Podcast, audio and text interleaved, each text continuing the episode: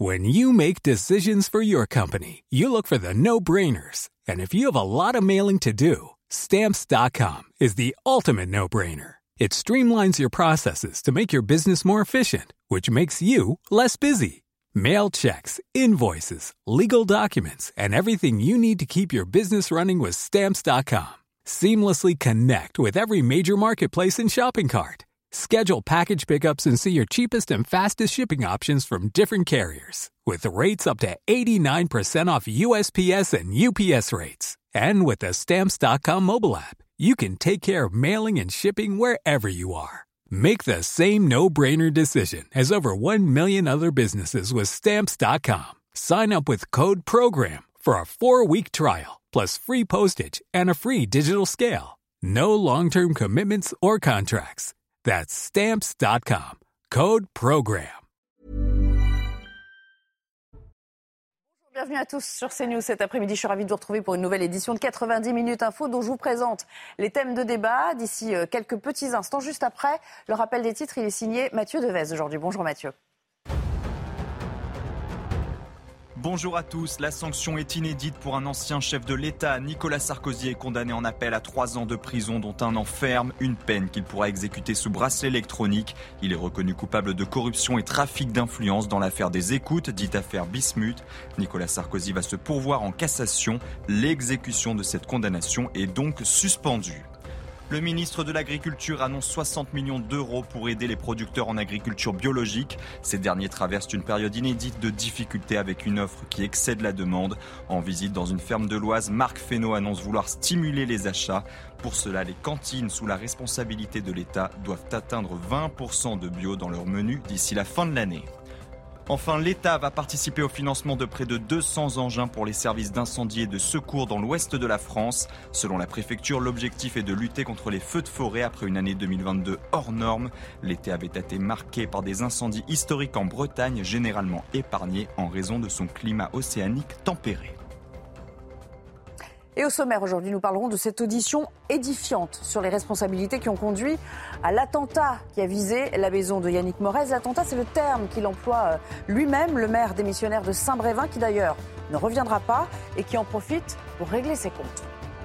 Je fais un, courrier au préfet demandant en fait un, soutien de l'État parce que c'est vrai qu'on se sentait un petit peu au niveau de la commune de Saint-Brévin bah, démuni en fait. On avait l'impression de se retrouver, se retrouver seul.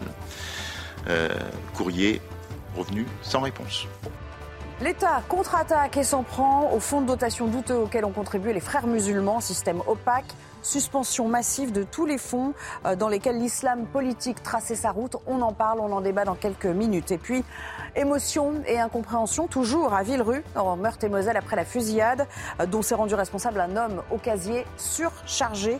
Il a été inculpé aujourd'hui. On parlera d'ailleurs de la réponse euh, pénale attendue par les Français dans les cas de multirécidive. Mon fils, il se trouvait ici, là. Et quand il a vu le tireur arriver, au fait, il a voulu s'enfuir, pour, sûrement pour plonger et se cacher là. Eux, ils ont pris perpète pour toute leur vie, pour rien. Pour deux personnes ou trois personnes qui sont recherchées par une autre personne, pour des vengeances, pour... Faut que ça s'arrête. Et aujourd'hui, dans cette émission, j'accueille euh, Judith Vintrop. Bonjour Judith. Je rappelle que vous êtes grand reporter au, Figaro Magazine. Merci d'être là. Merci Céline Pina de nous avoir rejoint également. Essayiste, on attend d'autres invités d'ici euh, quelques instants. Je vous le disais à l'instant, il ne reviendra pas sur sa décision. C'était d'ailleurs le témoignage du jour après euh, les mois à Saint-Brévin. son maire démissionnaire, Yannick Morez, entendu aujourd'hui par la commission des lois du Sénat. Tout le monde en a pris pour son grade, à commencer par la préfecture et au-delà tous les pouvoirs publics. Un premier extrait. Je fais un, courrier au préfet demandant en fait un, soutien de l'État parce que c'est vrai qu'on se sentait un petit peu au niveau de la commune de Saint-Brévin bah, démunis. En fait, on avait l'impression de se retrouver, se retrouver seul. Euh, courrier revenu sans réponse. Judith Vintrobe, bon, euh, cette audition, elle était attendue. Ce qu'il dit là, en fait, il dévoile pas grand-chose dans le sens où il s'était déjà pas mal épanché sur euh, le manque de soutien, y compris de la part de l'exécutif. On y reviendra dans un instant, parce que Gérald Darmanin a voulu euh, se justifier lui aussi. Mais là, on est dans un cas d'école du renoncement de l'État face au problème? C'est presque plus que du renoncement euh, de, l'incompétence, vraiment, parce que ni euh, la police ni la justice n'ont fait le minimum de leur travail euh, s'agissant de ce maire. La dangerosité des menaces n'a jamais été évaluée, ou pardon, je me corrige, elle a été évaluée après que son domicile a été incendié. Après qu'il... Oui, c'était bien trop tard. C'était euh, bien trop tard. On sait, merci, que euh, la menace était réelle et dangereuse. Vraiment, les services de l'État ont complètement failli. Euh, je ne crois même pas que ça procède d'une volonté concertée de minimiser les, attaques, les agressions contre, contre les élus. L'État sait très bien qu'elles sont en, augmentation gigantesque. Hein, c'est plus de 32% euh, par rapport euh, à l'an dernier, hein, d'après les dernières euh, données dont on, dont on, dispose. Mais je crois tout simplement que, des gens à, un haut niveau de responsabilité dans l'action régalienne de l'État n'ont pas fait leur travail. Allez, un petit mot rapide. D'ailleurs, j'aimerais peut-être qu'on écoute la réaction de Gérald Darmanin. Parce que voilà, il y a une version et puis l'autre, l'État des qui, enquêtes, se, hein, pardon. qui se défend. Aussi des enquêtes qui, Et aussi des enquêtes qui, euh, qui, prouvent qu'il y a une défaillance. Écoutons la réaction du ministre de l'Intérieur qui, euh, euh, à distance, si vous voulez, lui a répondu. Et puis après, je vous fais réagir, Céline. Olivier Véran, le porte-parole du gouvernement, l'avait appelé. Le président de la République lui avait adressé un courrier avec euh, les coordonnées. Christophe Béchu lui avait donné ses coordonnées euh, personnelles. La gendarmerie, euh, à plusieurs reprises, et le sous-préfet sont, allés le voir. Donc vous dites qu'on en a fait assez Non, non, peut-être qu'on n'en a pas fait assez, en effet. Peut-être qu'on n'est pas assez au rendez-vous de la protection des, des, élus, et notamment des élus ruraux. Bien sûr que c'est une remise en cause de l'action que nous menons tous collectivement. Allez, rapidement, euh, Céline Pina, et après on passera à d'autres sujets aussi d'actualité. Je pense qu'il y a aussi une difficulté de la part de l'État à mm. prendre en compte l'explosion de la violence, parce qu'avant ce genre de problème, il y avait des manifestations, il y avait des tensions, mais ça ne basculait pas dans euh, l'agression et la violence. Et je pense qu'aujourd'hui, on a un État qui est dépassé face aux, euh, aux éléments qui deviennent de plus en plus violents et qui parlent aussi peut-être d'un bas niveau intellectuel de notre population et pas simplement du problème du positionnement du maire. Alors, euh, l'autre affaire qui nous intéresse et qui est directement euh, euh, liée aux agressions d'élus, parce qu'il y a là aussi un élément de, vengeance, c'est cette affaire d'Amiens, où on s'en est pris au petit-neveu de Brigitte Macron. Aujourd'hui, il y avait trois personnes qui étaient jugées en comparution immédiate en tout début d'après-midi. Le procès, on vient de l'apprendre, a été renvoyé, mais les prévenus restent en détention provisoire. Je pense que c'est important euh, de euh, le souligner. Euh, ce sont trois hommes donc suspectés d'avoir agressé, vous le savez, Jean-Baptiste Trogneux, c'est le petit-neveu de Brigitte Macron qui tient une chocolaterie Capignon-sur-Rue, hein, qui est très connue dans le centre-ville d'Amiens. Ils ont donc été placés en détention provisoire. en tout cas, la Cour a décidé que la situation et peut-être les menaces qui avaient été proférées étaient suffisamment circonstanciées pour les maintenir dans cet état, avec un procès qui doit avoir lieu euh, le 5 juin prochain. Donc ça fait quand même une période d'une bonne quinzaine de jours où ils seront placés en détention provisoire. Ils sont âgés, ces hommes, euh, de 20 euh, à 34 ans, jugés pour violence en réunion. Et donc ce procès, il aura lieu le 5 juin à 14h. Une adolescente de 16 ans également poursuivie doit être présentée, elle, à un juge pour enfants tandis que Jean Terlier nous a rejoint. Petite réaction peut-être, monsieur le député euh, Renaissance du Tarn, à cette affaire qui, ça y est, euh, euh, va quand même assez vite dans l'enquête, puisque les interpellations ont été rapides.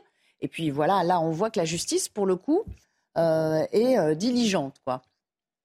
Oui, comme elle l'est traditionnellement dans, dans, ce genre d'affaires, quand les suspects sont rapidement identifiés. Je pense que cette affaire, elle a créé dans la classe politique un émoi tout particulier. Euh, c'est évidemment une atteinte au, petit-neveu du président de, la République. Et ces atteintes, elles ont été faites justement parce que c'était euh, le, petit-neveu du président de, la République. Et je crois que la classe politique a été euh, quasi unanime pour venir condamner ces actes. on n'a presque pas eu de, mai. On a eu effectivement des, sauf de la part de Jean-Luc Mélenchon, évidemment, je crois qu'on peut, on peut ici. On reviendra tout à l'heure aux, décisions. je pense qu'on est monté si je peux me permettre, un peu crescendo dans bah, tout ce qu'on voulait pas voir en réalité. Hein. Moi, j'étais euh, lundi euh, dans le Tarn au soutien euh, d'un maire, le maire de Montance, qui avait fait l'objet de, de, violences et d'intimidation à son domicile, à sa mairie. Je pense que les élus sont, tous mobilisés pour éviter que, que, tout cela se reproduise. En tout cas, quand les individus sont identifiés, il faut qu'ils soient rapidement jugés et puis sévèrement jugés. Il faut que la justice fasse son œuvre et le fasse assez rapidement. Et je crois que dans ce dossier, on peut se féliciter que les enquêteurs euh, aient rapidement identifié les, prétendus coupables. Nous sommes en direct avec une de nos équipes euh, justement euh, sur place. Bonjour Maureen Vidal. Je le disais, de la détention provisoire a été décidée pour ces trois individus. Racontez-nous un petit peu peut-être le contexte de cette comparution et le renvoi aussi de l'audience. Et oui, euh, Nelly, effectivement, donc détention euh, provisoire pour les trois agresseurs euh, jusqu'au 5 juin, date de leur jugement. Durant l'audience, en comparution immédiate, hein, le procureur a dépeint un tableau des trois personnages récidivistes pour faits de violence, même de viol pour l'un d'entre eux. ils ont également créé, pardon, ils ont également fait des dégradations de vitres, notamment sur des locaux SNCF. En attendant, comme je vous ai dit, ils seront en prison. leur jugement donc sera effectivement le 5 juin. Le père de Jean-Baptiste Trogneux était également présent à l'audience. Il était très discret et il est resté dans son coin et il écoutait seulement ce qui se passait. On attend le 5 juin. Merci beaucoup. Vous restez euh, euh, pas trop loin parce qu'on reviendra vers vous. Peut-être qu'il y aura d'autres réactions. Des réactions depuis ce matin, euh, Judith, Céline, on en a beaucoup. Je vous propose d'écouter le son du, du, père de la victime qui raconte, au fond, l'abjection avec laquelle on s'en est pris au petit-neveu de Brigitte Macron et donc en l'occurrence à son fils. Un plus un avec les autres s'est rapproché de mon fils et lui a mis une belle droite dans la mâchoire. puis les dix autres se, sont déchaînés sur lui. des coups ont plu d'un peu partout. il a pris quatre ou cinq euh, uppercuts, euh, il a une ou deux côtes de cassées, au scanner cérébral, il y a un hématome euh, dont on espère que ça restera bénin. Là, on a frôlé la catastrophe. pourquoi j'ai accepté d'en parler aux médias aujourd'hui C'est que vraiment, on a poussé le bouchon trop loin et c'est inadmissible et, intolérable. Judith Vintrobe, ça vous inspire quoi, là? Comme ça, à première vue, D'autant que, voilà, on voit un petit peu la, nature de l'agression, la violence qui a été exercée contre cet individu. On entendra d'ailleurs des témoignages de ceux qui y ont participé, qui ont pris part à cet acte euh, euh, horrible, odieux, dénoncé par tous, on le rappelle. Euh, là, même le 8 mai, il était quand même, voilà, il a parlé de compassion, Jean-Luc Mélenchon, on pourra y revenir si vous voulez à l'aspect politique. Sur le plan de la justice, ça nous dit quoi de ces individus-là? Euh, ça nous dit que quand on est le petit-neveu euh, de Brigitte Macron, euh, la justice est rapide et efficace. Je suis désolée de le constater, je m'en réjouis pour, pour la victime. C'est un acte absolument abominable. votre, votre journaliste disait les agresseurs, pour certains d'entre eux, sont récidivistes. Et je ne veux pas anticiper sur les témoignages que vous allez passer, mais certains d'entre eux sont dans le déni total euh, ils disent que euh, leur victime n'est pas vraiment blessée, qu'elle n'a pas vraiment de côte fêlée. Donc, c'est-à-dire euh, susceptible de recommencer, puisque pour eux, ils n'ont rien commis de grave. Ça dit aussi beaucoup sur le niveau d'acceptation de la violence dans notre société. Très rapidement, il y a eu un sondage récent de l'IFOP pour la chaîne Paris Première euh, où 35% des Français disaient, c'était dans le cadre de la protestation anti-retraite, qu'ils comprenaient qu'on puisse avoir recours à la violence pour faire euh, triompher ses idées. Alors, 35% de la population générale, et chez les moins de 34 ans, la proportion montait à 45%. C'est énorme. C'est-à-dire qu'il y a cette idée qu'on intègre maintenant dans la jeunesse que la fin justifie les moyens, d'une certaine manière, Céline Pina. Oui, ça parle aussi, j'allais dire, d'une. Euh, quand je parlais de bas niveau tout à l'heure, c'est ça. C'est-à-dire que normalement, la civilisation, c'est de gérer ces conflits par la parole. Euh, on le fait dans le débat, on le fait dans la manifestation, on peut le faire éventuellement quand c'est des politiques dans la sanction électorale, mais tout ça, ça passe par une dispute, mais une dispute ritualisée. À partir du moment où vous abandonnez ce terrain pour aller dans la violence, on est dans une sorte de décivilisation. Et c'est bien un des problèmes qu'on est en train euh, d'affronter. Euh, donc la, question aujourd'hui, c'est au-delà du fait que, bien entendu, euh, ça a visé ce jeune homme parce qu'il est lié au président de la République. Et la deuxième chose que ça nous dit, ce sont des gens incapables de distinguer la peau de la chemise.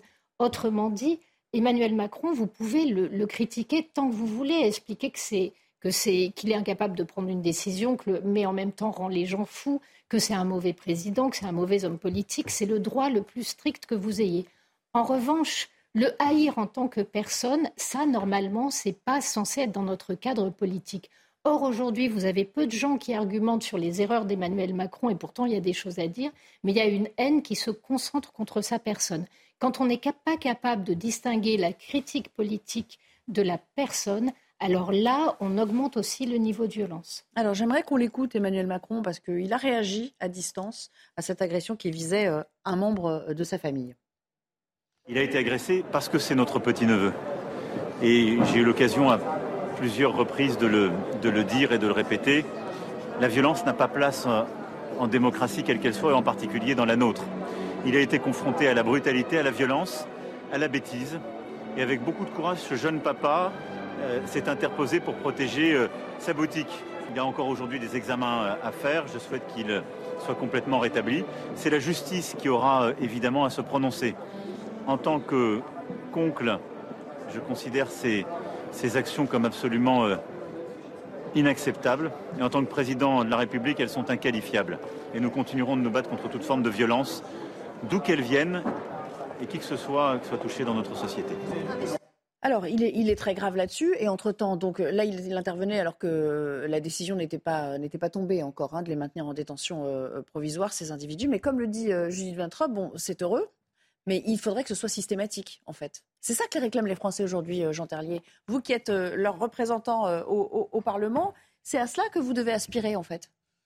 Oui, mais je pense qu'elle est, systématique. Alors, je ne sais pas quelle est la procédure qui sera, utilisée, si c'est la, comparution immédiate, mais on est quand même dans des procédures notamment sur le reconnaissance préalable de, culpabilité avec des procédures qui vont quand même pénales, qui vont quand même euh, assez vite. On a quand même réduit ces dernières années très sensiblement euh, le, le, le, temps qui passe, qui, qui passe entre la commission de l'infraction et, euh, et le, temps où on est, où on est jugé. Non, non, non, peut-être non. non. mais pardon. Je vous prendrai, un exemple. le, maintien en détention, c'est pas systématique. C'est pour ça, c'est pour ça qu'on peut s'en étonner aussi. Pour venir étayer mon propos, on a voté il y a un an le code de justice pénale des mineurs. Avant, il fallait 18 mois euh, en, moyenne pour qu'un mineur soit passe devant euh, un tribunal. Eh bien aujourd'hui, on a réduit par deux les délais. Euh, le mineur, il passe devant un, juge pour, sur, la question de sa culpabilité dans un délai de trois mois et six mois sur, sur la sanction. Donc on a réduit. Ça, en lui laissant six mois pour s'amender. On a réduit de deux les délais pour qui, qui, les séparent de la commission Vous, vous êtes pour que ça intervienne directement, c'est-à-dire bah moi, je dis qu'une accélération euh, qui se traduit finalement par euh, un éloignement dans le temps de la peine est inefficace. Ce qui, ce qui rend une peine efficace, c'est qu'elle soit certaine et euh, la plus immédiate possible. On n'y est pas avec la réforme euh, dont vous parlez. Alors on parlait des. Alors je sens que le débat prend là-dessus, donc on va y rester deux secondes et après on entendra d'autres témoignages. Simplement qu'on le veuille ou non, ce que tous les Français attendent, c'est le même traitement que ce qui a été fait pour le petit neveu de Brigitte euh, Macron. Oui, ce qu'on disait. Et voilà. Et de fait, parce que c'est légitime. Et ce qu'on voit, c'est que pris à part, le président de la République et sa femme ont la réaction de n'importe quel Français. De fait, il vaut mieux dans ces cas-là se dire eh ben, ça nous a ouvert les yeux et on va avoir des procédures beaucoup plus efficaces que de nous raconter des choses qui sont fausses parce que pour un certain nombre de personnes qui ont été agressées et qui ont vu leurs agresseurs ne jamais euh, faire de préventive, euh, voire être condamnés euh, des années après, la situation peut être choquante. C'est pas grave, on a tous le droit d'ouvrir les yeux un peu tard, mais une fois qu'on a ouvert les yeux, une fois qu'on a réagi comme ils ont réagi, on donne cette même possibilité à tous les Français. C'est la moindre des choses. Alors, parlons du profil des euh, personnes interpellées en premier lieu. Vous savez, ils étaient huit. Finalement, il y en a quatre qui ont été euh, libérés, trois autres qui étaient en comparution immédiate. Cette jeune fille de 16 ans euh, dont je vous disais qu'elle allait passer, elle, devant un juge pour enfants. Et parmi ceux qui ont été relâchés à l'issue de la garde à vue, faute de preuves, semble-t-il, parce qu'il n'y avait pas d'éléments, c'est toujours un peu le, même problème hein, en matière de justice, il faut verser des éléments de preuve au dossier eh bien, il y en a certains qui ont accepté de répondre aux questions des, médias qui étaient, euh, qui étaient là dans la ville. Euh, écoutons ce premier agresseur supposé qui, entre-temps, a été relâché. Écoutons comment il se justifie. On a touché quand même un, symbole de, la famille Trogneux, du coup, plus euh, Brigitte que Macron. Et voilà, on voudrait bien se faire entendre, on voudrait bien que Macron, à un moment-là, vienne dans sa propre ville natale parce que c'est beau d'aller voyager autre part et quand on lui dit de venir, ben voilà, on lui, on, comment vous dire, on l'a vu qu'une fois quoi. Judith Vintrob, il est hors sol ce, ce monsieur, enfin ce jeune homme, il a, il a rien compris en fait à la manière de se faire entendre? Non, il a, il n'a rien compris euh, et puis il s'est senti doute senti euh, autorisé euh, à agir par euh, le climat dont, dont parlait Céline Pina à l'instant, qui est celui de, de l'acceptation de la haine comme d'une opinion politique. je déteste Macron, il est méprisant, donc j'ai le droit de m'en prendre. il l'assume entièrement en fait. Il ne reconnaît pas de faute particulière. Oui, il l'assume complètement, il ne voit, voit pas du tout le problème. Je pense, qu'aujourd'hui, si je peux rebondir là-dessus, qu'on a un climat qui est euh, effectivement euh, délétère avec une, partie la, des groupes politiques qui, pour le coup, je, je, pense, attisent euh, cette, cette, haine envers le, président de la République. on, l'a vu quand on a eu un député de la nation, de, de la France insoumise, euh, qui avait un ballon à l'effigie du président euh, sous sa tête. Quand on a vu euh, ce conseiller régional de la France insoumise aussi également venir dire, pour ne pas le citer, voilà, venir dire Louis XVI ont été décapité, Macron on peut faire la même chose. Je crois qu'on a une violence verbale qui s'exerce et qui à l'endroit de ces jeunes, on voit bien, a une résonance qui, je pense, les incite aussi également à passer à l'acte. Et là, on est dans vraiment euh, le, bout du bout de, la violence où on s'en prend non pas à la personne mais à la famille de la personne. Je crois que ce qui est le plus difficile quand on est élu, et, moi je l'ai euh, vécu notamment dans la crise des, Gilets jaunes, c'est pas tellement les violences ou les intimidations euh, auxquelles nous on est victime, mais quand on a une famille, moi j'ai deux enfants, quand on a des violences ou des présupposées violences qui vont intervenir et qu'on a peur pour notre famille, je crois qu'en l'occurrence c'est la réaction du président de la République, eh bien on est euh, là, je crois, dans une situation où il faut qu'il y ait une prise de conscience collective aussi de la responsabilité qu'ont les hommes politiques à éviter que ce type d'action euh, se, se, perdure, qu'on ait des condamnations qui ne soient pas des demi-condamnations. Est-ce que c'est la responsabilité des hommes politiques ou c'est la responsabilité de ceux qui exercent la justice, en fait ben, les peines Parce que l'homme politique, il n'est euh, pas dans les, dans, les, dans les tribunaux.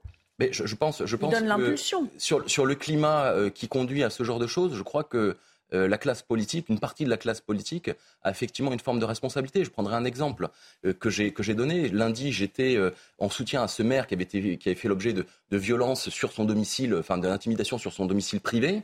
eh bien, on a eu évidemment une condamnation de la part de la députée de la, de la deuxième circonscription de la France insoumise, qui est venue dire j'apporte tout mon soutien au maire, mais je considère en réalité que le combat de ces personnes qui voulaient s'opposer à la création d'une centrale à béton euh, est, légitime. Vous voyez ce que je veux dire? C'est que donc elle cautionne un peu. Il y, a toujours ce, double langage hmm. de dire euh, évidemment je ne cautionne pas les, violences, mais je peux les expliquer parce qu'on peut ne pas être d'accord avec telle prise de décision, qu'elle soit politique. Il y a une forme de, complaisance. Un autre euh, extrait d'un des, un, autre agresseur supposé, donc, qui a été entre-temps relâché.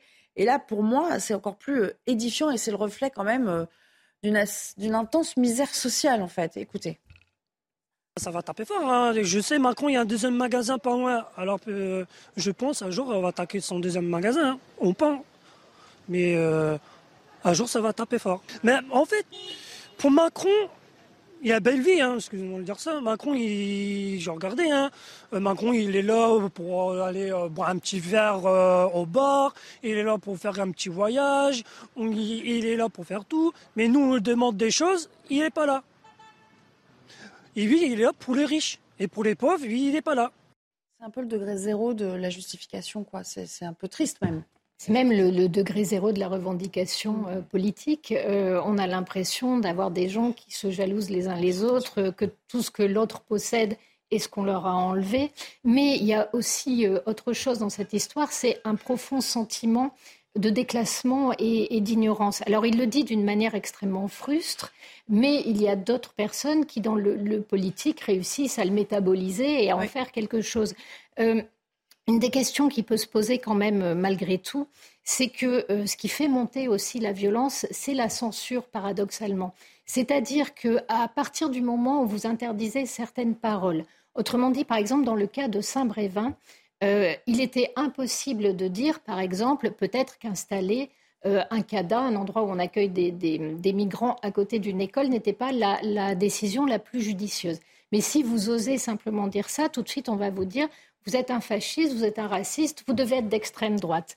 De fait, dans ces cas-là, on radicalise toutes les positions et on allume des feux là où déjà la situation est un petit peu compliquée. Donc je pense que le, problème que l'on a, c'est qu'il faut réussir à libérer la parole sans libérer la violence. Je vous propose d'y revenir après une courte interruption et justement, on s'intéressera à ces réactions politiques assez nombreuses, à ces condamnations vais faire plaisir à Judith, quasi unanimes. Et évidemment, on citera l'exemple de Jean-Luc Mélenchon. À tout à l'heure. De retour avec vous dans 90 minutes info. Le débat va reprendre juste après le JT signé Mickaël Dorian aujourd'hui. Bonjour Mickaël. Bonjour Nelly, bonjour à tous. Euh, trois personnes soupçonnées d'avoir agressé le petit-neveu de Brigitte Macron sont jugées aujourd'hui en comparution immédiate. Lundi à Amiens, Jean-Baptiste Trogneux a été roué de coups en marge d'une manifestation contre la réforme des retraites. Une agression condamnée par l'ensemble de la classe politique. Emmanuel Macron a dénoncé, je cite, des actes insupportables et inqualifiables. Le maire de Saint-Brévin-les-Pins sort du silence. Il avait annoncé sa démission la semaine dernière après avoir été visé par un incendie criminel qu'il qualifie, vous allez l'entendre, d'attentat. Yannick Morez s'est exprimé depuis la commission des lois du Sénat. Le 22 mars, donc euh, dans la nuit, entre 4h30 et 5h du matin, donc j'étais victime d'un attentat criminel, voilà, euh, où mais probablement un engin explosif a été lancé ou mis entre mes deux véhicules, qui bien entendu ont pris feu, et ça s'est propagé en fait euh, également à mon domicile. Hein, et nous étions bien sûr dans, la maison. Heureusement, nous avons été euh, réveillés par, euh, par les bruits, et puis également par trois personnes qui revenaient de, leur travail chez Airbus à Saint-Nazaire, qui ont vu les flammes, qui ont appelé les, pompiers et qui ont insisté de façon à, nous faire sortir de la maison, euh, puisque donc tout était en train euh, de brûler. Yannick Moreski sera reçu aux alentours de 18h30 par Elisabeth Borne. La Première ministre s'est d'ailleurs exprimée à son sujet euh, depuis le Sénat tout à l'heure. Elle assure le ministre de la Justice a demandé au procureur des réponses fermes contre les atteintes des élus. Écoutez. Les maires sont en première ligne sur le terrain. Ils sont les premiers témoins de la montée de la défiance dans notre société nous devons les protéger, nous devons protéger tous les élus. Et pour y, parvenir, le gouvernement s'engage. Le ministre de l'Intérieur, les préfets et les forces de l'ordre sont mobilisés. Le droit pénal a été renforcé pour permettre aux associations d'élus et aux collectivités de se constituer partie civile. À plusieurs reprises, le ministre de la Justice a demandé au procureur des réponses fermes, rapides, visibles contre les atteintes aux élus. Et nous sommes prêts à travailler avec vous, comme avec l'Assemblée nationale, pour renforcer les sanctions pénales contre les violences envers les élus. Dans le reste de l'actualité, Nicolas Sarkozy se pourvoit en, cassation dans l'affaire des écoutes. L'ex-président de la République a été condamné en appel à trois ans de prison, dont un an ferme pour corruption et trafic d'influence. L'avocat Thierry Herzog et l'ancien haut magistrat Gilbert Azibert ont été condamnés aux mêmes peines. Écoutez l'avocate de Nicolas Sarkozy, maître Jacqueline Lafont. La justice, c'est parfois un très long chemin difficile, que nous sommes encore au début du chemin et que ce chemin va se poursuivre. Vous l'avez compris, nous allons former un pourvoi en cassation euh, contre cette décision, pourvoi qui est suspensive de toutes les mesures qui ont été prononcées aujourd'hui. Je pense que dans certains dossiers en particulier, de manière générale, la justice a beaucoup de mal à reconnaître ses torts, parfois même ses fautes, et à se déjuger. Nicolas Sarkozy est innocent des faits qui lui sont reprochés. Euh, il entend poursuivre ce chemin. Nous le poursuivrons avec euh, Maître Jacqueline Lafont, l'avocate de Nicolas Sarkozy, qui sera euh, tout à l'heure sur notre antenne, à 18h40, l'invité de Laurence Ferrari dans Punchline. Le placement en détention provisoire requis pour le tireur présumé de la fusillade de Villerue en Meurthe-et-Moselle. Sa garde à vue s'est terminée ce matin. Régine Delfour, le principal suspect, a ensuite été déféré au tribunal de Nancy. Absolument. Le tireur présumé de la fusillade survenue euh, samedi à 18h30 euh, à Villerue a été déféré euh, aux alentours de 9h au tribunal judiciaire de Nancy. Une information judiciaire a été ouverte à son encontre des chefs de tentative d'assassinat au préjudice de cinq personnes blessées, recel de biens volés et destruction de ce bien. Cela correspond au véhicule, la Renault Mégane retrouvée calciné à 30 km de Villerue, à Famec, en Moselle.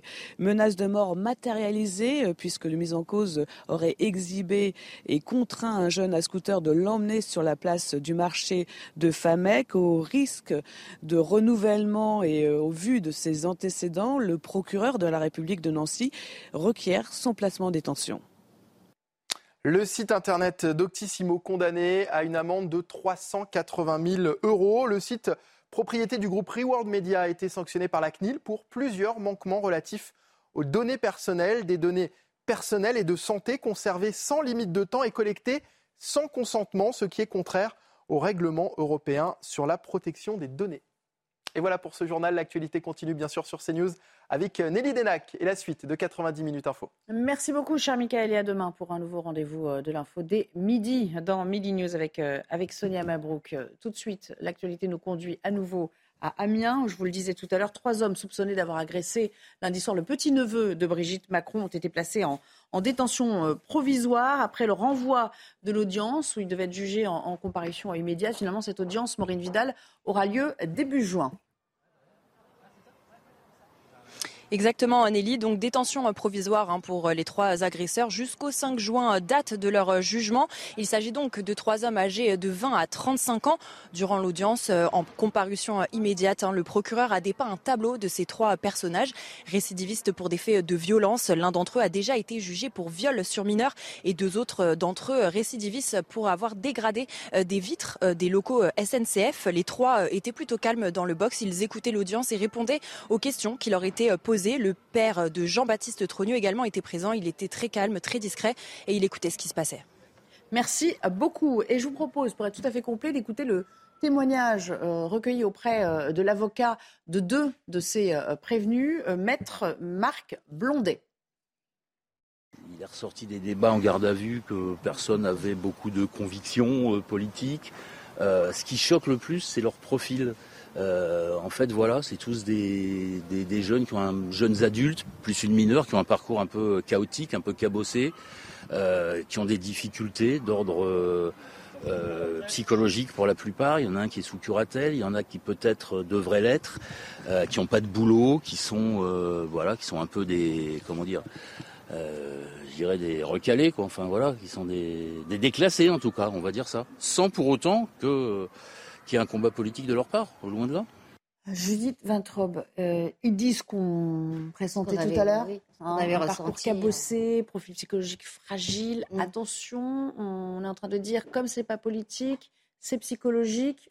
On voit un peu la suite de la défense pour ces hommes. Oui, mais euh, il faut aussi prendre en considération le fait que des tas de gens qui ont les mêmes difficultés ne se livrent pas, eux, euh, à, des agressions de cette violence. C'est très important. C'est pas parce que on est en difficulté sociale euh, et, même dans une situation de, misère sociale que ça peut. On n'est pas jugeable non plus comme les autres. Que ça peut justifier euh, la violence.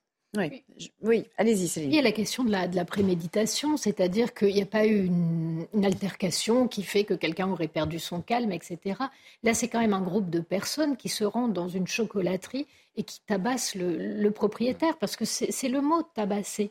Euh, ils se mettent à 8 ou à 10, je ne sais plus, mais euh, comment, euh, même si on veut faire un coup d'éclat, on y va à un contre un. On peut comprendre un passage à l'acte dans le cadre d'une situation paroxystique. Euh, euh, deux personnes se, disputent, il y en a une qui perd son calme. Je ne dis pas que c'est justifié, je dis qu'en tout cas, on comprend l'enchaînement. Là, c'est huit personnes qui viennent dans un magasin et qui agressent gratuitement une personne qui ne leur a rien Ce n'était pas la première fois. Euh, ils se sont plaints dans la famille de menaces répétées, d'autres exactions. Ça a été confirmé, corroboré par d'autres commerçants. Et dans le témoignage que vous avez passé tout à l'heure, L'une des personnes qui a donc a été relâchée dit on va s'en prendre au deuxième magasin. Au deuxième magasin. On reviendra absolument. Jean Terlier pour Renaissance. Ce qui est important de juste de, de, rajouter, c'est qu'on comprend bien la défense de, l'avocat. Il a ses clients et, au fond faire passer ces jeunes pour des marginaux euh, qui n'ont pas de conviction politique. On comprend bien quelle est la nature de la défense. Ces jeunes-là, on voit très bien qu'ils se sont attaqués euh, au petit-fils d'Emmanuel Macron parce que c'était le petit-fils du président de la République. Enfin, je veux dire, euh, on le sait pertinemment, ça a été dit, ça a été même redit par les personnes le qui, le petit neveu, ouais, qui, qui l'accompagnait. Donc, on, le sait, euh, on, le sait pertinemment que cette, qu'il y avait un objet politique. Il y avait une volonté politique d'en découdre pour des raisons qui sont peut-être inconnue euh, à, l'heure actuelle, mais en, tout cas, la motivation, elle est éminemment politique. Euh, je veux dire, dire le contraire, me semble. Oui, un peu je pense que, en fait, il, parlait, l'avocat parlait d'affiliation politique. Oui. Le niveau de la pensée fait que, évidemment, euh, on n'est pas du tout. Il n'y a pas de discours construit ou alimenté par une quelconque formation derrière. acte politique. Allez, c'est une pour la, la chair à canon de la barbarie n'a pas besoin, elle, d'avoir un discours politique. Il lui suffit que d'autres le portent à sa place et qu'elle puisse se rattacher à ce discours. Il y a une impulsion qui est donnée. Oui, mais c'est pareil que, par exemple, quand les gens vous disent euh, cette personne ne peut pas être islamiste, elle est bien trop bête, elle ne comprend même pas sa propre religion. Ben justement, c'est pour ça qu'elle est islamiste. Mm. C'est parce que euh, la violence qu'on lui fournit, le prêt-à-penser, lui va très bien et elle se moque même de retenir les éléments de langage. C'est pas un politique. Donc eh la chair à canon de la barbarie, elle est souvent comme ça. Alors, la haine anti-Macron qui semble ne plus connaître euh, de limites, on le voit bien, cet euh, exemple l'illustre euh, parfaitement, mais les condamnations ont été quasiment unanimes au Parlement. Un petit résumé, un petit tour d'horizon des différents partis à l'Assemblée, notamment dans ce sujet d'Aminat Adem. La réponse politique est unanime. Tous sont choqués et condamnent fermement cette violence envers le petit-neveu de Brigitte Macron. Mais jusqu'où va-t-on aller dans ce pays? Cette dégradation de l'autorité de l'État, ce désordre républicain qui sévit presque au quotidien euh, dans notre pays, c'est insupportable. On va attendre, euh, on va attendre à mort, c'est ça On attend le pire Même indignation du côté de la droite. Le président des Républicains, Éric Ciotti, est ferme. Oui au débat démocratique, non à la violence et à la terreur. La sanction doit être implacable pour ces agresseurs. Une déclaration qui rejoint celle de Marine Le Pen. Elle se dit horrifiée par ces violences. Ça va maintenant extrêmement loin. Je développe une indignation pour l'ensemble euh, de euh, ces actes répréhensibles, euh, quel que soit évidemment le, le parti que cela touche. De vives réactions appuyées par la gauche qui apporte tout son soutien à la famille Trogneux, à l'image du député François Ruffin, originaire lui aussi d'Amiens. On ne défend pas la démocratie en s'attaquant à un chocolatier. Tout mon soutien à la victime et à son entourage. La députée européenne Nadine Morano, elle, s'inquiète pour l'avenir de l'engagement public et citoyen. Donc nos enfants maintenant, euh, qui n'ont pas choisi qu'on fasse de la politique, vont subir nos engagements politiques. Après, on s'étonne qu'il n'y ait plus de candidats pour être maire, plus de candidats pour les élections législatives. Avec des cas comme ça, mais, mais plus personne ne veut s'engager. L'agression du petit-neveu de Brigitte Macron relance le débat sur les violences contre les élus et leurs familles. Alors tous, sauf un. Allez, Jean-Luc Mélenchon, dans son tweet, qui est toujours dans le Ah oui, mais. Alors, oui, on condamne, mais pourquoi ils ne l'ont pas fait pour nous? Regardez. Des commentateurs indifférents aux tentatives de meurtre et agressions racistes contre des insoumis me somment de me prononcer sur l'agression à Amiens contre le chocolatier Trogneux. Bon, très bien, là, il, pose, il plante un peu le décor. Le deuxième tweet, la deuxième salve, je lui exprime ma compassion et je joins ma protestation à la sienne. Je demande à Macron, déjà, s'adresse à lui euh, euh, à travers son patronyme uniquement, et Madame, pourrez commenter vous-même, d'en faire autant pour nos amis agressés ou menacés sans réserver leur sollicitude au seul Zemmour, pareil, patronyme, quand il fut molesté. Réaction euh, Jean Terlier, tiens, pour changer un petit peu. Réaction de Jean-Luc Mélenchon, qui est dans la réciprocité euh, absolue, c'est-à-dire qu'il y a toujours, euh, c'est pas eux, enfin, pas nous, c'est eux, quoi. Oui, c'est ça, on est dans, dans l'indignité du, du, propos. Jean-Luc Mélenchon, il, est coutumier du fait, vous savez, quand on a des propos euh, à l'endroit de la police en disant que la police tue. Euh, on, ne pouvait pas s'attendre euh, à, moins pire de la part de, Jean-Luc Mélenchon. C'est proprement scandaleux, ces, propos.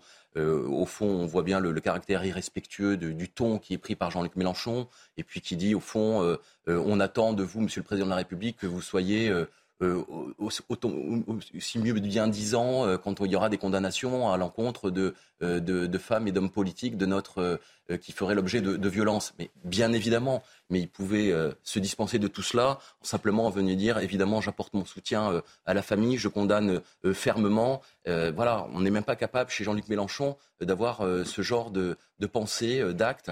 C'est, oui, je parlais tout à l'heure de, de, la dégradation de la, du climat politique je crois que Jean-Luc Mélenchon euh, est, celui qui, euh, voilà, est, à l'origine de, beaucoup de, ces violences, et parce que derrière lui, il a des troupes aussi. On parle, vous parlez de Thomas Porte. Vous voyez, ce genre de comportement-là, ce genre de, petites phrases qui sont très, très, très euh, maladroites, eh bien, laisse à penser au fond que eh bien, ce qui s'est passé n'est au fond pas très, très grave. Voilà. Et, et ça, pour le coup, c'est embêtant. Quoi qu'on pense d'Emmanuel Macron, quoi qu'on pense de sa politique, qu'on soit d'accord, pas d'accord, totalement en désaccord avec Emmanuel Macron. Quand il écrit ce genre de choses, Jean-Luc Mélenchon, d'une certaine manière, il alimente sciemment, c'est-à-dire ce refus d'autorité euh, dont on parle régulièrement sur nos plateaux et le fait que, d'une certaine manière, il cautionne le fait que les gens se mettent au même niveau et donc puissent justifier l'agression Évidemment. Euh, ce qui est très curieux, mais habituel, euh, c'est que son tweet commence par sous la pression de commentateurs indifférents aux agressions, tentatives de meurtre et agressions racistes contre des insoumis. Moi, je ne connais pas de commentateurs indifférents à des agressions contre des élus quelle que soit la couleur politique des élus. Euh, la justice et la police ne le sont pas non plus. J'ai en mémoire euh, une agression effectivement de militants euh, insoumis à Lyon mmh. à la fin de l'année dernière qui est allé tracter dans un fief d'ultra-droite qui se sont fait effectivement molester physiquement. La justice a ouvert une enquête. Il y a toujours eu des condamnations pour ce type d'agression et pour les insultes quelle quelle qu'elle soit. Donc déjà, c'est faux. Et quand il parle des agressions racistes, bah, c'est une façon de revenir sur l'histoire du député Bilongo, euh, qui s'estimait visé par des propos racistes du député RN qui, avait dit qu'il retourne euh, en Afrique à propos du bateau mm. Ocean Viking. Et Ça avait été tranché hein, par euh, les, le bureau, le bureau, de l'Assemblée avait les minutes. Il s'agissait du bateau. Donc il, remet le couvert une fois de plus et, il légitime les agressions. Mais eux n'en ont jamais les mordus, malgré euh, le ah résultat de l'enquête. C'est une En fait, dès, la sémantique, on le voit, le chocolatier trogneux, la victime n'existe pas, elle n'a même pas de prénom. Donc il y a une forme de déshumanisation, parce que bon, il faudrait quand même pas que les gens s'indignent. Non, mais Macron et Madame, pardon, mais ça fait un peu le roi et la reine à Versailles, quoi. C'est ça que ça, ça sous-entend. Mais c'est exactement le but. Et derrière, une victimisation absolue. Alors il faut peut-être dire aussi, puisqu'on parlait du député Bilongo, qu'après avoir essayé d'en faire une sorte de, star de l'antiracisme, on vient d'apprendre que euh, la personne euh, est sous couvert d'un certain nombre d'accusations graves. Et Jean-Luc Mélenchon a peut-être besoin de réactiver une forme de victimisation LFI pour faire oublier qu'il n'est pas mieux que les autres, voire dans certains cas pire, parce que là on est quand même dans des dans des villes euh, dans lesquelles les gens sont très pauvres et être représentés par des personnes qui se permettent de faire ce que ce député a fait est extrêmement euh, Présomption d'innocence, on va attendre que la, que la justice se prononce, mais en tout cas, il est accusé. En tout cas, voilà, les accusations sont, sont très graves et la défense est très On revient bien sûr à l'affaire avec peut-être d'autres réactions qui interviendront euh, d'ici là, mais dans le reste de l'actualité, il y a aussi cette autre euh, histoire qui nous a beaucoup interpellés. Ça se passe à Villerue. Euh, l'homme à l'origine d'une fusillade en pleine rue a été inculpé de tentative d'assassinat, recel de biens, menace de mort. Vous le savez, il y a eu des mentions records à son casier. Inutile de le rappeler, je crois que c'est entre 120 et 140. Les habitants, eux, n'en reviennent toujours pas. Le reportage est signé Régine Delfour, Fabrice Elsner. Commentaire Marine Sabourin. Mon fils, il se trouvait ici, là. Et quand il a vu le tireur arriver, au fait, il a voulu s'enfuir, pour, sûrement pour plonger et se cacher là. Kenzo, le fils de Cindy, âgé de seulement 17 ans, est la plus jeune victime de la fusillade. Alors qu'il était près d'une des barres d'immeuble avec ses amis, il a reçu un tir dans la tête et est aujourd'hui dans le coma. Sa mère rappelle qu'il n'a rien à voir avec les trafics de stupéfiants. Au total, quatre hommes et une femme ont été blessés samedi soir. Eux, ils ont pris perpète pour toute leur vie, pour rien pour deux personnes ou trois personnes qui sont recherchées par une autre personne pour des vengeances. Pour... faut que ça s'arrête. À Villerue, ce lieu est connu comme étant un point de trafic de drogue. Malik est un habitant du quartier et connaît bien l'auteur présumé des faits. Quelques jours avant la fusillade, il avait déjeuné avec lui. Il ressortait de, de prison. Je lui ai demandé de, de rester tranquille et de et comment s'appelle de se ranger. Il était il était il était clair, oui, il voulait se ranger. Il était c'est quelqu'un qui était euh, apparemment euh, clair dans sa tête. Et moi j'étais content pour lui que qu'il soit du moins qu'il m'écoute quoi. Le suspect principal est père d'au moins un enfant. Sa grand-mère maternelle décrit un homme perturbé. C'est un gosse qui est quand même malheureux dans son cœur, drogué en plus dans de mauvaises fréquentations. Des habitants sous le choc, l'état de santé des cinq victimes reste quant à lui très fragile. Et cette femme qu'on entend de la fin du reportage, elle, euh, elle est revenue euh, un peu plus en détail sur le profil de cet homme qui, visiblement, hein, selon elle, n'a aucune conscience de ce qu'il fait. Tout les gens qui le connaissent, c'était un coup de folie. Il a dû sniffer de la cocaïne, euh, il devait être complètement à côté de ses pompes. Et il est venu pour venger ses frères avec une arme, il a tiré dans tous les sens. Il y a des balles qui se sont perdues sur des victimes innocentes. Mais lui, il n'a même pas réalisé qu'il y avait des balles qui allaient se perdre. Dans sa folie, lui, tout ce qu'il a pensé, c'est tirer sur les gens qui ont fait du mal à quelqu'un qu'il aime. Mais il n'a a, pas, il pas percuté que des balles, ça se perd, que ça va impacter d'autres personnes qui n'ont rien à voir conscience et éducation aussi, Judith Vintrobe Oui, bon, enfin ça, le profil décrit euh, témoigne d'une dangerosité euh, extrême. Et euh, on revient au début de l'émission, on aimerait que dans les cas, et notamment les cas de récidive, la justice fasse preuve de la même sévérité, qu'on soit puissant ou misérable. Pourquoi je dis éducation? Parce que moi, de ce que j'ai lu dans cette histoire, je crois que cet homme a plusieurs frères qui eux-mêmes ont eu affaire à la justice et on se demande en bout de chaîne que faisaient les parents, euh, quel genre d'éducation ils ont pu inculquer aussi pour que toute une fratrie se retrouve ainsi confrontée à un système judiciaire quand même. Oui, ça ressemble à la famille Traoré d'ailleurs, ce type de parcours. Là, ce qui est en tout cas extrêmement étonnant, c'est euh, le, discours de la témoin qui minimise tout. La personne a quand même 140 faits inscrits à son casier judiciaire. Elle ne peut pas dire oh ben, il a eu un coup de folie, vous voulez protéger ceux qu'il aimait. Un des problèmes aussi de cette grande criminalité, c'est justement ce type de discours. C'est ce côté, c'était limite oh bah le pauvre, oh bah, il a dû prendre un peu de cocaïne. Moi je trouve pas qu'elle minimise. Elle dit c'est logique.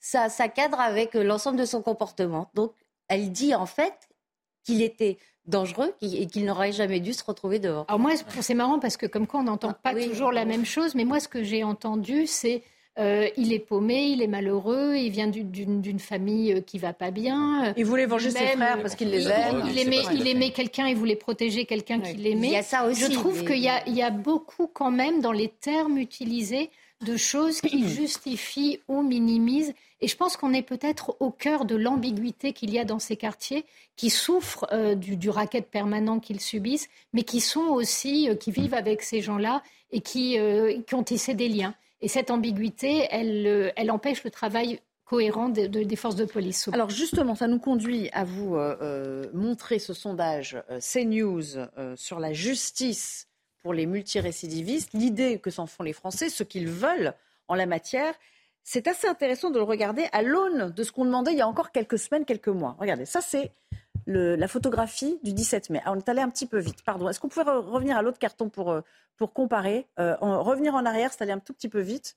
Voilà, aujourd'hui, on le voit bien, il y a 89% euh, des Français qui estiment que la justice est trop laxiste avec les multirécidivistes, on précise. Et donc, ça c'est le 17 mai, en février ou en janvier, si on peut voir le deuxième carton, c'est donc en janvier, le 10 janvier, donc il y a 3-4 mois, 87% disaient oui. Ce qui veut dire qu'en l'espace de 3 mois, Jean Terlier, on a quand même gagné 2 points. Là, il y a une recrudescence, peut-être à la lumière des histoires qui sont euh, mises en exergue, mais on voit bien quand même que cette volonté est en train de s'affirmer trimestre après trimestre.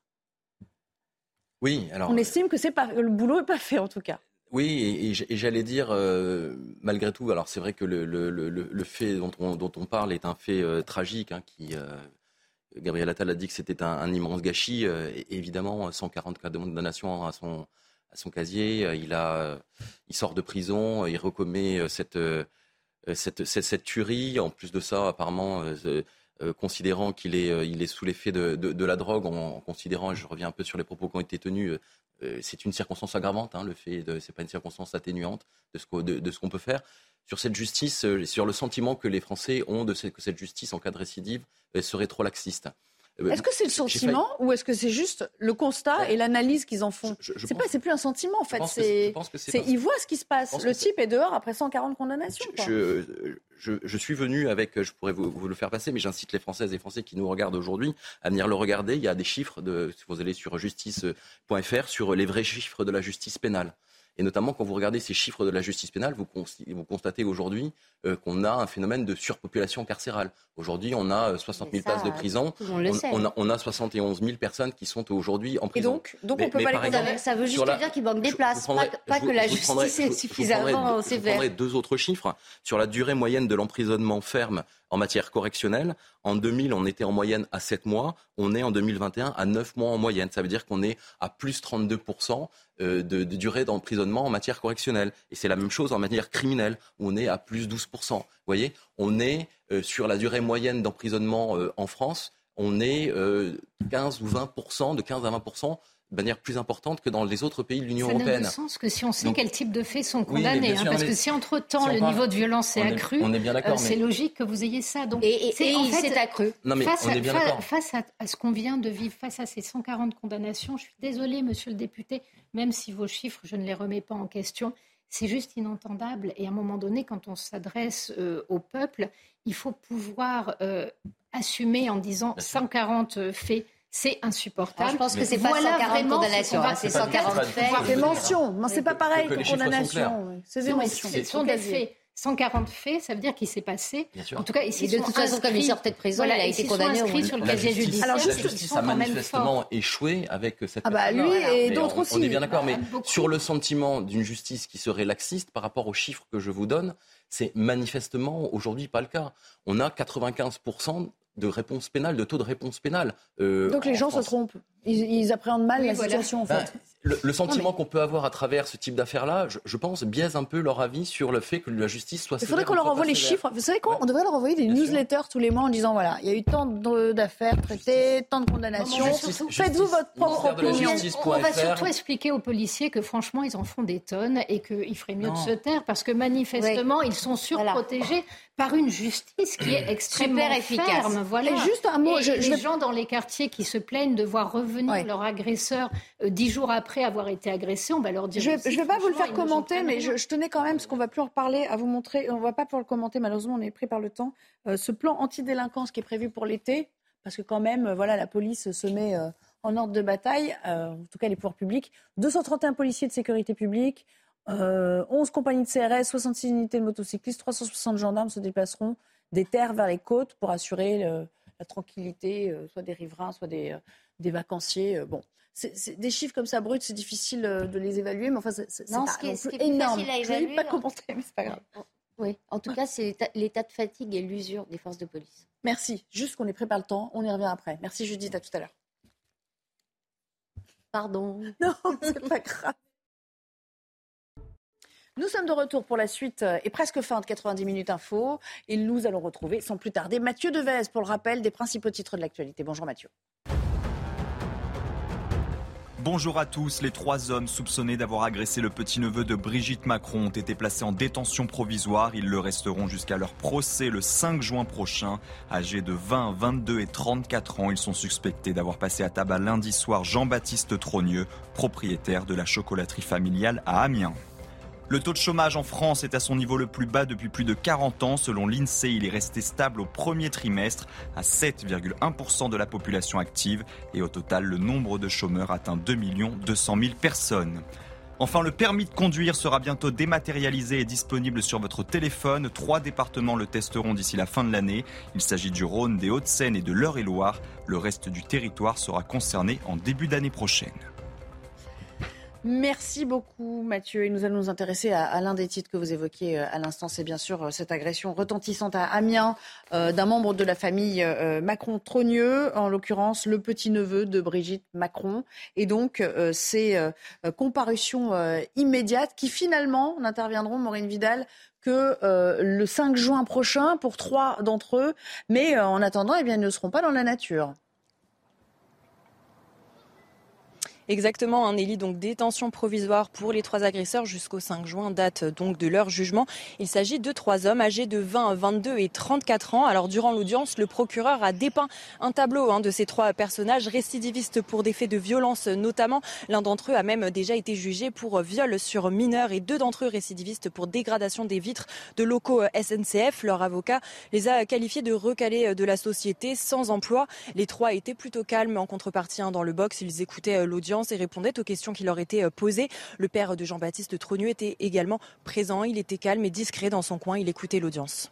Merci beaucoup, Maureen, pour toutes ces, précisions. Il y a une jeune fille aussi de 16 ans qui, elle, euh, comparaîtra devant euh, un juge pour enfants. C'est important de le préciser. Au départ, ils étaient huit agresseurs, quatre qui ont été relâchés à l'issue de, de, la garde à vue, faute de, faute d'éléments matériels les incriminant suffisamment. Et puis donc ces trois-là qui comparaîtront le 5 juin en milieu d'après-midi. Écoutons l'un des hommes qui les représente à la sortie. Il est ressorti des débats en garde à vue que personne n'avait beaucoup de convictions politiques. ce qui choque le plus, c'est leur profil.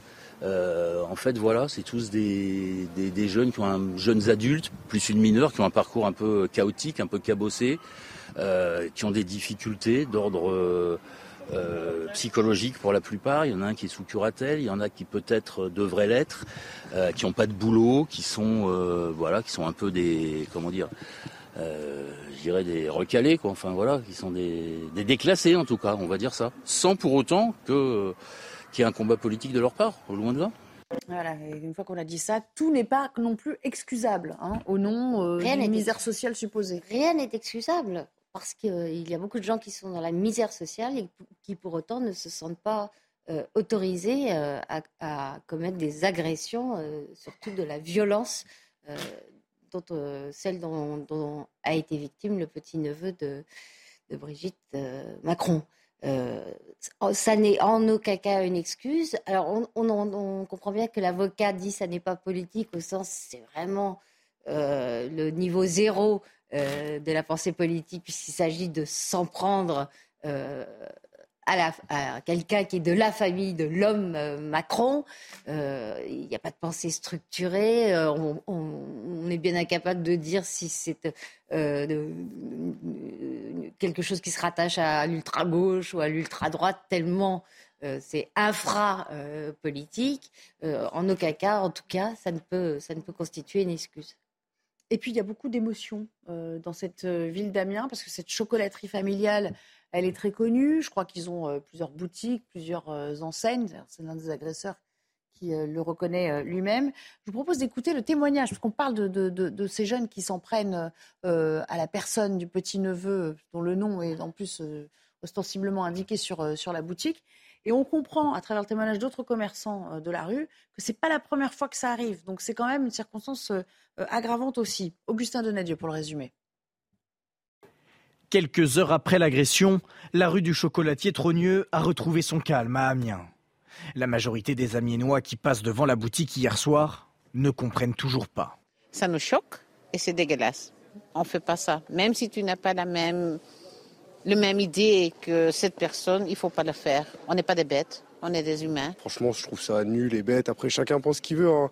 Chacun a sa façon de penser. Mais bon, enfin, arriver à un stade-là, enfin, c'est bête. Et s'en prendre à sa famille ou la famille de sa femme, je trouve c'est c'est même inadmissible. Ne serait-ce qu'insulter quelqu'un, déjà un contre un, je trouve ça totalement idiot. Mais alors la vie de contre un, c'est impossible, c'est inimaginable. Cette violence, l'établissement et les équipes de Jean-Baptiste Trogneux y étaient confrontés tous les jours, selon un commerçant voisin. Ça devient très compliqué parce qu'aujourd'hui, à n'importe quel moment euh, de la journée, vous avez des clients qui entrent et qui les insultent. Et donc, euh, donc euh, moralement, humainement, pour, euh, pour ces hommes et ces femmes qui travaillent dans cet établissement, et pour Jean-Alexandre Trogneux également, je pense qu'il doit y avoir de l'incompréhension. Huit personnes ont été interpellées et étaient toujours en garde à vue ce mardi. Le petit-neveu de Brigitte Macron s'est vu prescrire quatre jours d'ITT suite à ses blessures. c'est ça qui est terrible, c'est qu'on sent bien qu'il y a une récurrence, Jean Terlier, en l'espèce, et que voilà, aller travailler pour cette famille, ça ne doit pas être simple tous les jours maintenant. Oui, ça doit être même euh, impossible. On, l'a vu, c'est pas c'est pas la première fois. C'est des insultes. Là, on a passé euh, un cap. J'allais dire, c'est le c'est le degré zéro, je pense, de, de, la contestation politique et de la revendication politique. On, avait beaucoup vu ça euh, sur les permanences de, parlementaires, notamment. et j'allais dire, malheureusement, on avait presque fait notre, affaire. Aujourd'hui, c'est de plus en plus les maires qui sont attaqués avec les, devantures des, mairies euh, qui sont, euh, qui sont taguées. On va même jusque dans leur domicile. Et puis aujourd'hui, euh, on a ces actes de, violence qui sont des actes de violence manifestement politiques, puisqu'on s'en prend à un des membres de la famille du, président de la République, et que c'était parce que c'est un des membres de, la famille du président de la République que l'on va vouloir en découdre, parce qu'on essaie d'exprimer une, contestation. Encore une fois, je crois que c'est insupportable. J'espère que, que, la justice permettra de, déterminer quelles étaient les, motivations et, entrera en voie de condamnation de manière très sévère. Et le président de la République lui-même a été amené à, s'expliquer sur euh, cette agression qui a visé euh, directement son, son petit-neveu. Je vous propose de l'écouter. Il a été agressé parce que c'est notre petit-neveu. Et j'ai eu l'occasion à plusieurs reprises de le, dire et de le répéter. La violence n'a pas place en démocratie quelle qu'elle soit et en particulier dans la nôtre. Il a été confronté à la brutalité, à la violence, à la bêtise. Et avec beaucoup de courage, ce jeune papa euh, s'est interposé pour protéger euh, sa boutique. Il a encore aujourd'hui des examens euh, à faire. Je souhaite qu'il soit complètement rétabli. C'est la justice qui aura évidemment à se prononcer. En tant que qu'oncle, je considère ces, actions comme absolument inacceptables. Et en tant que président de la République, elles sont inqualifiables. Et nous continuerons de nous battre contre toute forme de violence, d'où qu'elle vienne et qui que ce soit soit touché dans notre société. Céline Pina, euh, je crois que c'est Brigitte Macron qui elle-même avait mieux résumé euh, la situation hier lorsqu'elle dit, là il dit euh, bêtise, mais elle l'avait déjà dit hier dans son communiqué, si vous vous souvenez, elle avait dit la, violence, la lâcheté, c'est important, et la bêtise. Ça résume assez bien la situation à laquelle on fait face? Oui, tout à fait. Et ça résume aussi les ingrédients de la diffusion de la violence. Le problème, c'est que dans une société démocratique, à partir du moment où on refuse la dispute ritualisée, autrement dit l'affrontement par le verbe, euh, par les propositions politiques différentes, etc., quand on tombe dans la violence, à ce moment-là, on sort de la, de la démocratie. Et la multiplication de ce type de faits, euh, l'aveuglement et ce que ça dit du niveau d'une certaine population est réellement problématique. Mmh Un dernier mot peut-être, Judith, sur... Euh, oui, cette histoire. Ce qui est important, c'est que euh, les responsables politiques condamnent tous et, condamnent euh, sans ambiguïté. Euh, à la France insoumise, François Ruffin l'a fait. Il n'y a aucune, aucune ambiguïté. Enfant du pays aussi, hein, il est Damien, il connaît bien. aucune ambiguïté dans les mots qu'il emploie. Jean-Luc Mélenchon, euh, en revanche, euh, dit d'abord euh, sur Twitter qu'il a été contraint à la réaction sous la pression. voir son tweet Sous la, pression des médias, ce qui est assez curieux, et, et ensuite en profite pour se victimiser une nouvelle fois et donc pour relativiser la gravité des faits. Oui, il parle d'une forme d'injonction de la part des commentateurs à euh, euh, se prononcer, alors que voilà, lorsque eux sont victimes de racisme, ça n'est pas fait selon lui. Et il lui exprime finalement sa compassion en joignant sa protestation à la sienne. Euh, et il demande donc à Macron, hein, le terme employé, et Madame d'en faire autant pour nos amis agressés ou menacés, sans réserver leur sollicitude au seul Zemmour quand il fut molesté. Tout cela est toujours un peu conditionné. Quoi. enfin, c'est violent et parfaitement hypocrite parce qu'il place le mot compassion pour qu'on ne puisse pas lui faire de procès.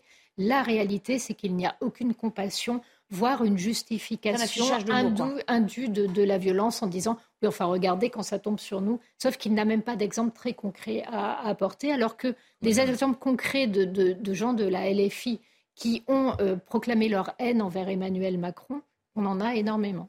Voilà, on va s'interrompre quelques petits instants, on reviendra une affaire euh, que le Figaro a sortie sur la DGSI qui épingle des euh, fonds de dotation accordés aux, frères musulmans. Vous verrez, c'est assez impressionnant. Une sorte de coup de filet comme ça, euh, financier. On est allé mettre le nez sur la manière dont ils diversifient leurs actifs et ou la manière dont ils financent certaines activités illicites, hein, pour certaines. vous nous en parlez dans un instant, je dis à tout à l'heure. Nous sommes de retour pour la toute fin de l'émission. On voulait vous parler de cette histoire avec l'État qui euh, frappe au, portefeuille des frères musulmans? 20 fonds de dotation douteux ont été épinglés par la DGSI, 8 d'entre eux déjà suspendus et il y aurait plusieurs millions d'euros euh, déjà gelés. C'est votre journal, euh, Judith Vintrobe, Le Figaro, qui, qui sort cette enquête. justement, le résumé, ici en image. Face à radical, l'exécutif accélère son offensive, avec en ligne de mire le financement des frères musulmans.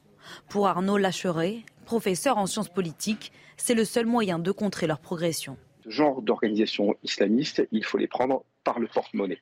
Euh, et euh, si, réellement ça se révèle efficace, et je pense qu'on a aujourd'hui les outils juridiques pour, euh, pour, pour les mettre à terre, ça fera un réseau d'influence en moins pour les frères musulmans en France. La DGSI a identifié une vingtaine de fonds de dotation douteux liés à l'islam politique. Selon nos confrères du Figaro, 25 millions d'euros auraient déjà été gelés.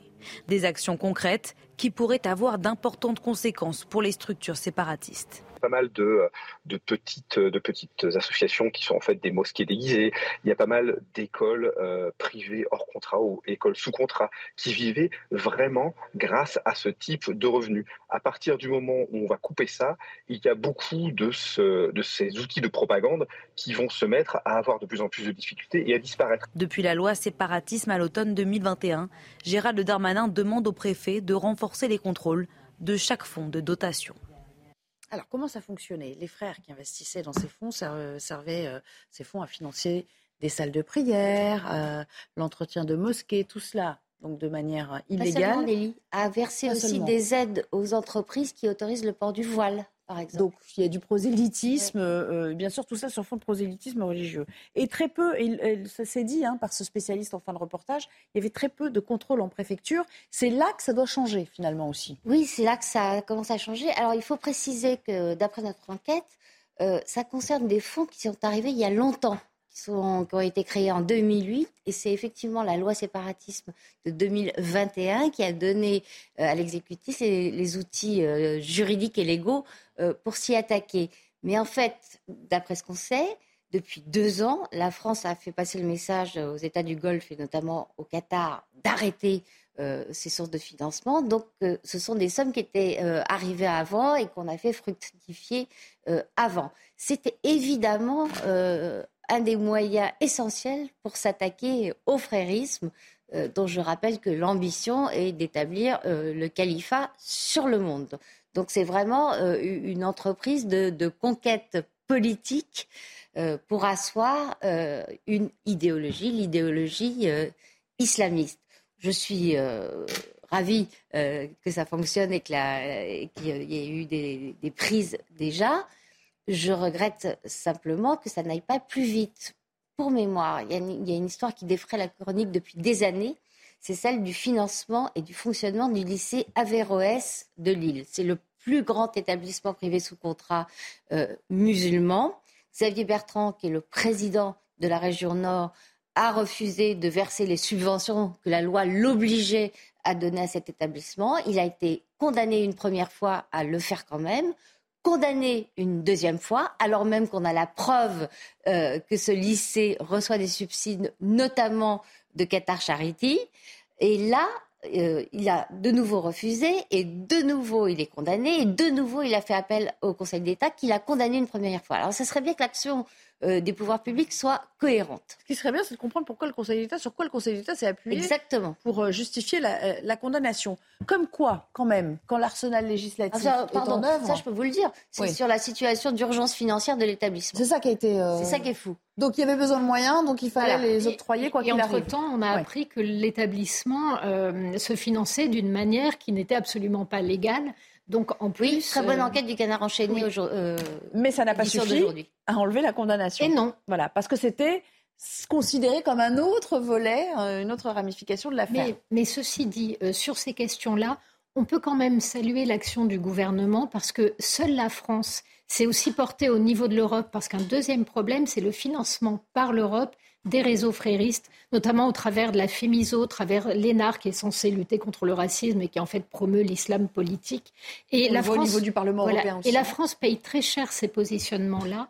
Euh, donc, pour le coup, on peut tirer euh, son chapeau au gouvernement parce que sur ces questions-là, je crois que beaucoup de gens hurlent depuis des années en disant il y a de vrais problèmes euh, de financement de la propagande islamiste. Et enfin, on voit les premiers résultats tomber que ça continue et que ça s'amplifie parce que Qatar Charity, par exemple, mériterait tout à fait de rentrer dans ce cadre. Eh bien, on verra si c'est le début, si c'est le prélude à, un grand coup de pied dans la fourmière. Euh, Jean Terlier, comme quoi, quand il y a de la volonté politique, à partir du moment où l'arsenal législatif existe, en l'occurrence la loi séparatiste de 2021, qui est relativement récente, on le souligne, euh, on peut faire des choses. Mais il faut s'en donner les moyens. Oui, il faut s'en donner les moyens. Je pense que c'est à mettre au crédit de, de, Gérald Darmanin. C'est lui qui a porté euh, cette loi sur le séparatisme et ça a été dit, euh, qui est venu renforcer la possibilité euh, pour la DGSI d'opérer des contrôles et de venir taper au portefeuille ces, ces soi-disant associations qui prônent aujourd'hui la charia contre les lois de la République. Il faut les taper très fort. C'est ce qui a été fait. C'est aussi également des, des, effectifs supplémentaires qui ont été votés à l'endroit de, de, nos forces de l'ordre et à, à ces enquêteurs qui vont faire le, travail, le travail en amont dans le cadre de. Euh, très fine, hein. C'est extrêmement compliqué. C'est des transactions financières, c'est des virements, euh, c'est des fonds d'investissement. Il y a des experts du blanchiment. C'est les, enjeux de demain, c'est ce qu'on a évoqué dans le, dans le, cadre et qu'on a voté dans le cadre de la loi d'orientation et de programmation du ministère de l'Intérieur, qui a permis de créer encore des moyens dédiés supplémentaires pour venir renforcer euh, les équipes déjà existantes. Quand vous voyez ça, Céline, vous vous dites ah, c'est peut-être la fin de l'impunité pour ces groupes qui agissent avec la plus grande opacité et en ayant toujours un train d'avance sur les pouvoirs publics?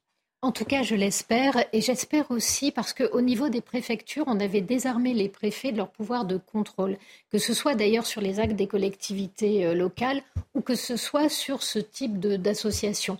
Tout devenait déclaratif et n'était jamais vérifié. Mmh C'est très bien en fait, effectivement, de temps en temps, en France, on étouffe sous la bureaucratie, mais quand on sait qu'on est attaqué par des systèmes idéologiques extrêmement violents et que sur ce point, on ferme les yeux et on laisse tout passer, je trouve que la fin de l'impunité, et en tout cas ces annonces-là, sont très importantes. Maintenant, ne jamais relâcher la vigilance parce qu'on n'est qu'au début, on a fait pour l'instant des pas relativement modestes, même si 25 millions, ça paraît énorme l'argent que brassent les frères musulmans en France euh. ou, ailleurs, c'est très peu.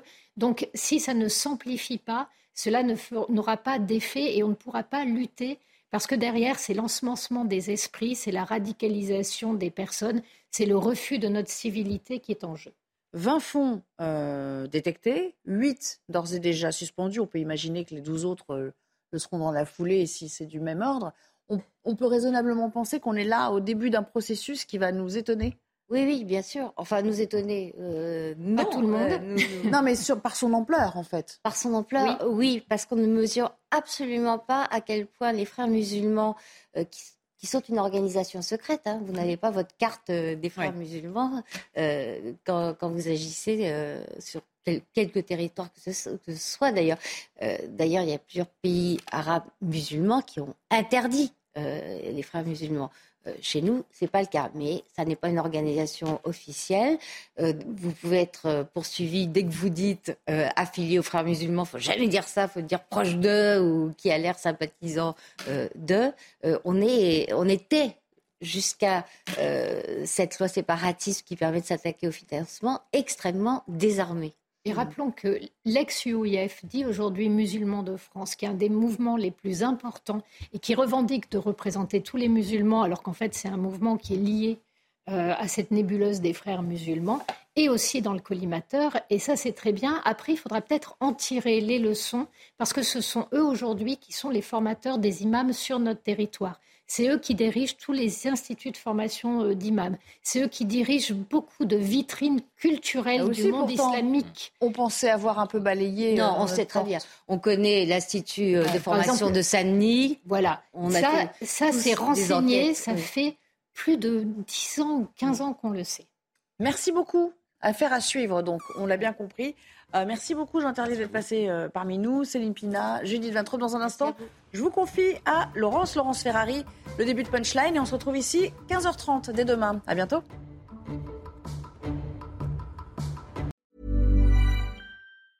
Hi, I'm Daniel, founder of Pretty Litter. Did you know cats tend to hide symptoms of sickness and pain? I learned this the hard way after losing my cat, Gingy. So I created Pretty Litter, a health monitoring litter that helps detect early signs of illness by changing colors, saving you money and potentially your cat's life. Pretty Litter is veterinarian developed, and it's the easiest way to keep tabs on your fur baby's health right at home. Go to prettylitter.com and use code ACAST for 20% off your first order and a free cat toy. Terms and conditions apply. See site for details.